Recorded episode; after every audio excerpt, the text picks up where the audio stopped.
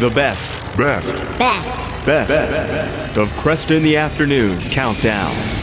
Number 32.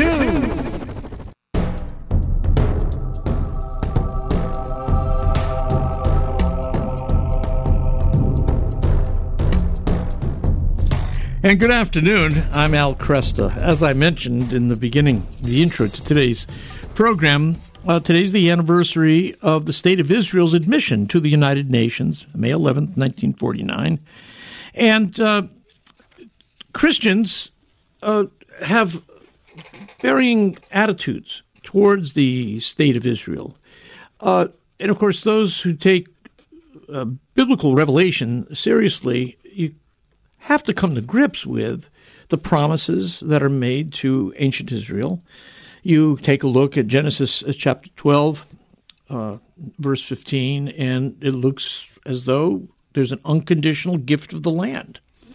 And at the same time, uh, later on, there are conditions stipulated by which life in the land uh, might be lost. So, exactly what is the relationship of the covenant people of Israel to the gift of the land in the first place. And it, gets- it gets even more complicated when we come to the New Testament, because here we have Jesus who fulfills within himself all the promises uh, of the old covenant. Now, what does that mean for a Catholic's attitude towards Israel?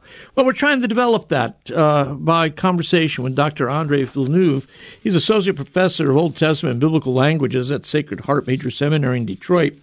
He received his doctorate from the Hebrew University of Jerusalem in 2013 and uh, wrote his dissertation on the topic of nuptial symbolism in the New Testament and in ancient Jewish writings. His main areas of interest include the study of sacred scripture, the Jewish roots of the Catholic faith. He leads pilgrimages to the Holy Land, and he focuses on fostering the reconciliation of Israel and the Church through his uh, organization, Catholics for Israel. And you can learn more at CatholicsForIsrael.com. Andre, good to have you with me. Thanks. Hello, Al. Thanks for having me. Yeah. Well, let's let's talk a little bit about this. Uh, we now have the. T- it's a good chance for us to talk about the state of Israel uh, in its relationship to biblical Israel. Uh, let me start with a, a comparative question. Uh, it's clear that evangelical fundamentalists and Pentecostal Christians have spent a lot of time uh, looking at the state of the the state of Israel as a fulfillment of biblical prophecy. In the Catholic Church, you don't see that as much. What's the difference here?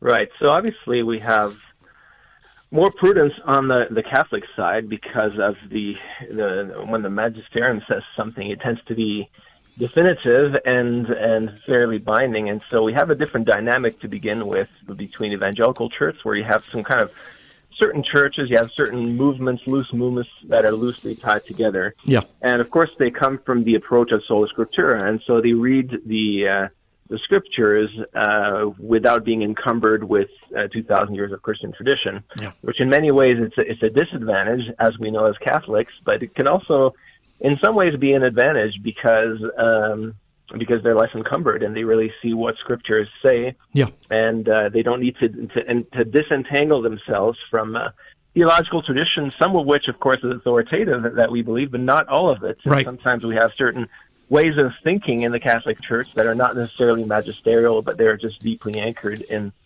in the way we've thought for for centuries. Right. And so, in that sense, they have more flexibility.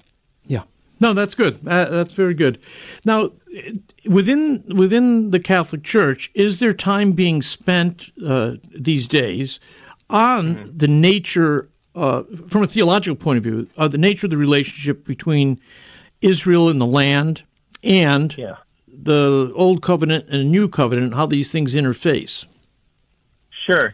There's absolutely time being spent. It tends to be more at the higher level, the official uh, dialogue between Jews and Christians, and so you have the Commission for Religious uh, uh, Relations with the Jews at the Vatican. Um, unfortunately, I would say there's relatively little thought that's being given to the issue on the parochial level, you know, at the level of the parish of the uh, the average Catholic. Um, I think there tends to be very little about that. Perhaps because we have other problems to worry about sure, nowadays. Sure. You know, there's so many issues in the church. Um, but yeah, it's a bit disappointing because obviously when we read the scriptures, you cannot avoid the reality of Israel.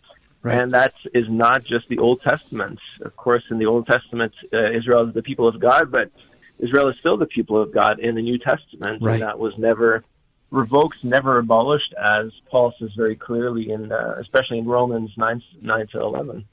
Now, when we look at the, the land, then, which is given mm-hmm. to Israel, uh, and it looks as though, in some way, it's an unconditional gift, uh, even though there are stipulations about, uh, you know, judgment and uh, exile, and so it's almost as though there's a, a, uh, a, dialectic between a theology of the land and a theology of the diaspora that goes on here. Yes. Um, yeah, so it's it's the most repeated prophecy, I would argue, in the the Old Testament on Catholics for Israel. I have a couple of articles that just list all the all the every single time where there's some kind of promise of the land beginning with with Abraham, and this promise continues until after the Babylonian exile. So as we know, the Jews were sent off to, to Babylonia in 587, 586 BC for for about seven years, and they returned but even after their return at the time of Ezra and Nehemiah, you still see prophets like, like Zechariah that continue to, to prophesy the return of the Jewish people to the land. And it's true that the New Testament is largely silent about the land of Israel itself.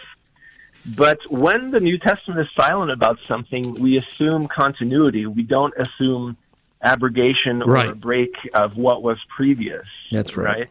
Yeah. And so, and and there are hints. For example, Jesus in the Gospel of Luke, who says, uh, "Jerusalem will be trampled by the Gentiles until the time of the Gentiles is fulfilled," mm-hmm. which seems to to presuppose that Jerusalem will be in the hands of the Gentiles for a certain time, but there will come an end to that when right. the Jews will regain sovereignty over Jerusalem and Holy Land. Yeah, yeah, no, that's great. Yeah, I'm looking here at, uh, at your list. Uh, it comes to about 20 pages of eight, eight and a half yeah. by 11, 20 pages of nothing but promises uh, regarding yeah. the land, and it's it's it's, it's stunning uh, the yeah. number of uh, citations.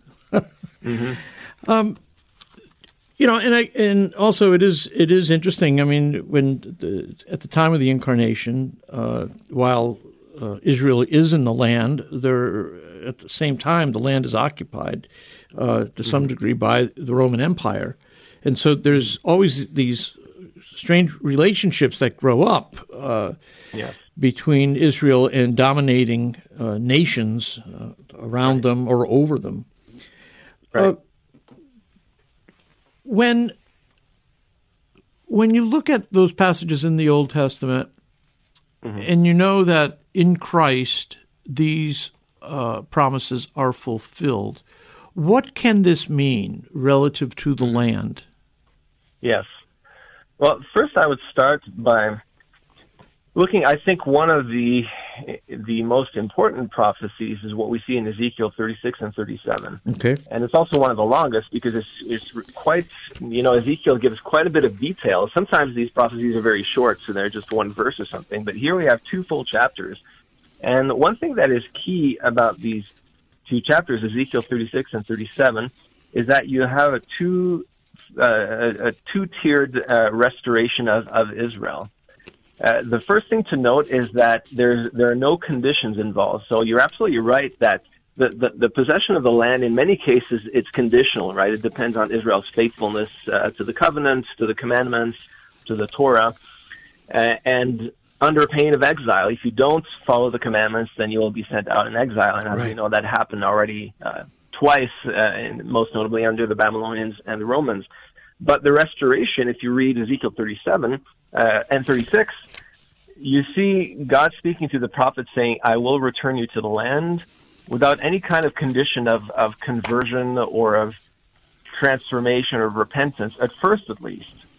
And then in the second uh, stage, you see then the prophet who says, And then I will pour out my spirit upon you, I'll sprinkle clean water upon you, I'll give you a new heart heart of flesh, not like a heart of stone. You will be my people, and I will be your God. And so, if you look at the sequence, it's quite remarkable because it's not Israel, repents, and if you do, I will return you to the land. Right. But it's I will return you to the land in my sovereign action intervention. And when I do that, I will pour out my spirit upon you, and then I will turn you to me. And that is repeated, the same message repeated in, in Ezekiel 37, which is the famous valley of the dry bones. Um, and so there you see the, the, the skeletons in this valley. A first prophetic oracle, the skeletons are covered with flesh and Mhm. sinews, so they become essentially corpses.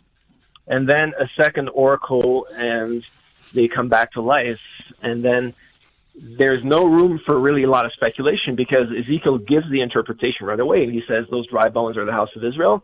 I will return you back to the land. So that would be the the skeletons turning into corpses, right? So the the, the physical restoration. Yeah.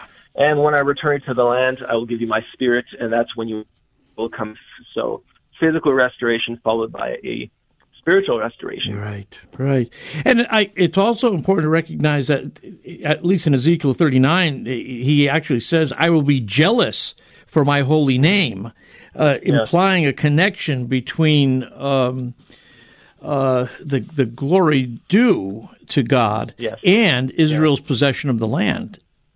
Right. So, I mean, it, it- so this there's reason to believe that uh, Israel's possession of the land can function as a way of um, evidence of the authenticity of the tradition. I guess that's what I'm trying to say.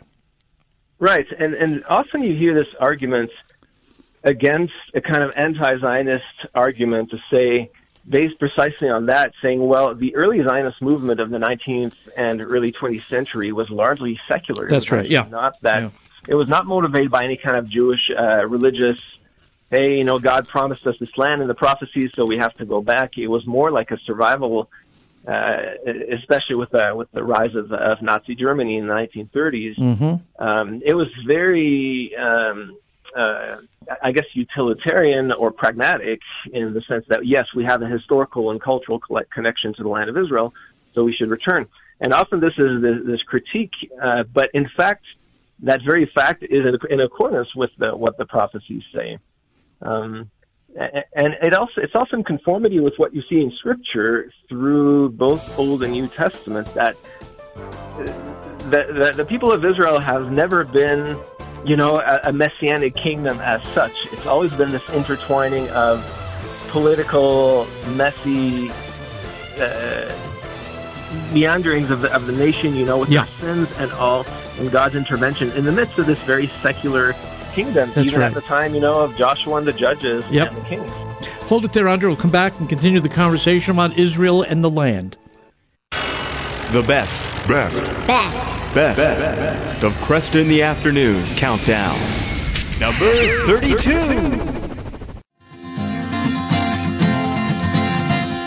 Good afternoon. I'm Al Kresta.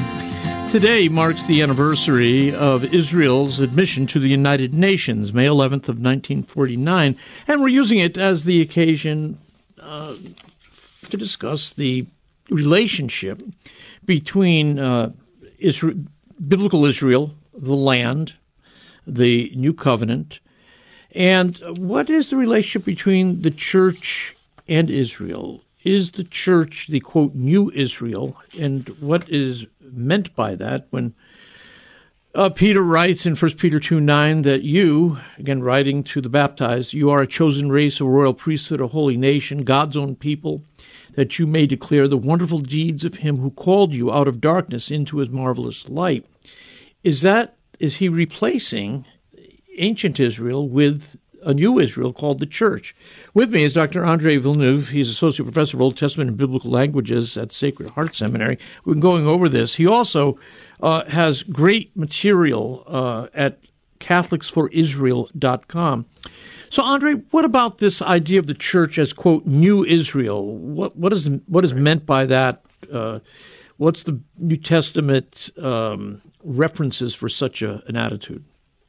Right, that's a great question because uh, that really that question has been at the foundation of the denial of any kind of role for Israel in salvation history after Yeah. Christ. Because there has been uh, the development of what we know now as replacement theology or supersessionism, mm-hmm. which uh, is not found in the New Testament, but that began to be developed in uh, by the Church Fathers and became tacitly accepted in much of church history, yeah. though it never became official Catholic doctrine or, or, dogma. In fact, that was repudiated at the Second Vatican Council by, especially by the Declaration Nostra Aetate, saying that explicitly that God's covenant with the Jewish people, with Israel, is irrevocable, quoting from Romans 11. Yep. So the big question is, what is the relationship? Because there is uh, the term New Israel to applying the term New Israel to the church is in many ways legitimate. Uh, that too is is cited in the, the Vatican II documents, and so for sure the church takes part in the promises of Israel, especially the spiritual aspect of Israel. Uh, Jesus is the fulfillment as the Messiah of Israel. He's the fulfillment of all those uh, those prophecies that God made to Israel, and of course the ultimate destiny or destination of the human person is not a physical land anywhere on earth, even the land of Israel, but it is heaven. Right. And so, in many ways, the the land of Israel or the, the people of Israel still point beyond themselves to uh, to heavenly reality. Now, what does that mean? And Paul really gives us a good part of the answer in Romans 11 because he has this analogy of the uh, the olive tree. Yes. Okay. Which is really kind of a warning to the Gentiles because he's saying some natural branches were cut off from the olive tree, so these they, they would be the the Jews who did not believe in Christ, and you, the Gentiles, you these wild olive branches were grafted into the tree. but then he said, "Be careful; do not become proud or arrogant, because you don't support the roots, but the roots supports you." Yeah. Because God can also cut you off, and if He cuts you off, He is also able to regraft in the original natural branches. Yes. Yes. And so, the short answer to your question is that in a certain sense, the church is is the new Israel, but we have to be cautious in using that expression because it has so often been used to in a in a way of, of replacing or superseding Israel. Mm-hmm. Whereas we we should really have a more more humble approach to say we are we are partakers in these promises. We we inherit them in a certain way, but we don't steal them. You know, we are grateful to our elder brothers in the faith for having a certain uh, participation in those original promises without uh, without denying that God may still have a plan for His original people. It is amazing, isn't it? I mean, the image of the olive tree. I mean, uh, the grafting in of the Gentiles uh, it, it makes it clear that the primary entity is the tree prior to the grafting in of the Gentiles. Um. And that's that that takes a, a, real shifting of imagination, I think, for a lot of right. us uh, right. Christians, um, as we we tr- so we try to you know try to deal honestly with the, the biblical texts here. Sure. Um, and this this thing of the new Israel, uh, the new Israel is never mentioned. That particular expression is never mentioned in the New Testament. And if you do a word study just of the word Israel, I think there's something like seventy five or seventy seven times that Israel is mentioned or Israelites, and every single time it, it refers to the Jewish people. It just refers to um, to the people of Israel as we know them from the Old Testament, except for a, uh, like about two of them are ambiguous. For example, Paul says not not all Israel is Israel, right? And there's another one as well where he talks about the the Jew, the true Jew. Um, but still, even if you have two that are ambiguous, that still leaves you something like 75 uh, instances where Israel just means Israel. It never means the church, you know. Yeah. Uh, let me raise a phrase that often is is heard, and it's this: mm-hmm. that um, the church's mission to Israel failed in the New Testament, uh, and I think what's implied by that is, well, uh, Judaism went on, rabbinic Judaism went on, and so thereby the church's mission to convert Israel failed. Uh, mm-hmm. And I, I, wonder about that because certainly the, the, there are a lot of Jews in the first generation of Christians, for heaven's sakes. to what yep. degree? What degree did we fail? I don't know. Tell tell me what you make right. of that phrase. Well, yeah, the, all the first Christians were Jews, and at first it was it was astonishing that any Gentiles would join the church, as we can read in the in the Acts of the Apostles, starting with Cornelius. Yeah. So, it, it, yeah, it's it's really a, a tricky thing because it's true that it says even in, in Scripture, Jesus says Jerusalem did not rec- recognize the time of her visitation. Right. Right. And for sure, we perceive a certain frustration on the part of St. Paul and the apostles who, in the book of Acts, you know, they're traveling around and they, they are largely rejected from, it appears, the synagogues, yeah. the Jewish people in the synagogues, and Right. for that reason they turn to the Gentiles. But then Paul writes in Romans that somehow, yes, every person has free will and every person must give account to God for their acceptance or rejection of the gospel, but somehow God is able to turn that into a blessing for the world. So, uh, in God's providence, somehow He works with that Yeah. uh, rejection of of the gospel on the part of the Jewish people, which turns into a blessing for the Gentiles. And this is not without hope that the Jewish people will uh, one day also recognize the very Messiah of Israel, but not without, um, or excuse me, without denying their own identity, because of course that has been the fear of the Jewish people since the first century, was that to recognize that Jesus is the Messiah and to accept him as Messiah would imply a betrayal of their own roots, of their own covenant, the Abrahamic covenant, the Mosaic covenant, a denial and a repudiation of everything that has shaped and formed their identity, which was, of course, God given, as we read in the Old Testament. Right. And so, it, as far as kind of theological development that we see today, you see that in the uh, Association of Hebrew Catholics, a greater effort to say, well, yes, you can believe in Yeshua, Jesus, the Jewish Messiah, and even be joined to his universal Catholic Church without denying or forsaking everything that has been dear to you, such as the celebration of the Sabbath, the Jewish feasts, um, you know, the Jewish liturgical Mhm. year.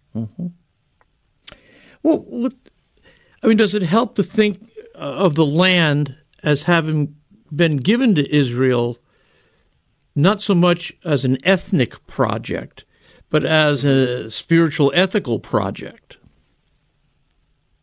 Well, it's both because we are, as long as we're on this earth, we are not spirits, nor are we angels. And so we understand this well as Catholics that if we don't have the matter of water, bread, and wine and oil, we have no sacrament. Right, So right. the spiritual is conveyed through the, the physical. And uh, you might see it that way as Mm-hmm. the land of Israel as a, as a as a sacrament with a with a lowercase s, not uh, Right. part of the seven sacraments, but there's something sacramental about the physical land of Israel, where God established His covenant with His people, and that's where He revealed Himself. That's where Jesus was uh, incarnate and conceived and born and lived and died and was resurrected. And so God in this world acts and works and reveals Himself through through matter and through through through land, and Yeah. that's what we continue to see even today. Uh, to a practical question that comes up frequently uh, when somebody like myself stand, you know, says that uh, I have a special affection for the land of Israel. I see it uh, as a, in some way, I'm not entirely certain how, but in some way, as related to uh, the biblical picture. People say, well, wait a minute, what do you do with Israel's treatment of, well, the Palestinians? You know, Right. or basically, how can you maintain a, a commitment to Yeah. Israel when leadership of Israel is engaged in political activity that may be regarded as unethical? How do you respond to that? Sure. Yeah, it's a classic question. Uh, first, obviously, Israel not being a messianic kingdom uh, is not perfect, and so uh, doing, you know, there's absolutely a, a place for legitimate criticism of uh, the government of Israel or, or the the actions of the the IDF, the Israeli Defense Forces. Uh, I lived 12 years in Israel, so I'm very aware that with I love Israel very much, and I love my Jewish friends, but they're not perfect, very far from it, and I've seen firsthand, you know, how uh, it's a society like any other society. In, in many ways, it's not. It's very different from other societies, but as far as the human struggle with sin and human failure, it's quite normal like every other other country. And so critique is legitimate. However, this has to be a fair critique, and that's not always done. That's not always the case. The UN has passed more resolutions against Israel than Right. any other country in the 20 and 21st centuries, more than North Korea or the USSR or uh, or Iran or any other country. And so, very often we see uh, what seems to be a nefarious lack of fairness in uh, in assessing the political reality of the state of Israel today, which has been under existential threat since even before its founding, Yeah. since the, the Yeah. 1930s, and with the 1948 War of Independence, and so surrounded by Arab Muslim countries that are vowed to their destruction and annihilation. And so, having lived in Israel, I also noticed how, even though the, the government is far from perfect, as I said, they do take really measures to avoid civilian casualties. And as the saying goes, if the Arabs would lay down their weapons, there would be peace tomorrow, or there there would be no more conflict tomorrow. But if Israel would lay down its weapons, there would be no more Israel tomorrow. so sadly, they have to uh, to have a, a policy of deterrence to Yeah. protect themselves, because sadly, in the history of the Jewish people, uh, they have their very existence has Right. been under threat more than once. Andre, we're out of time. Thank you so much. Excellent.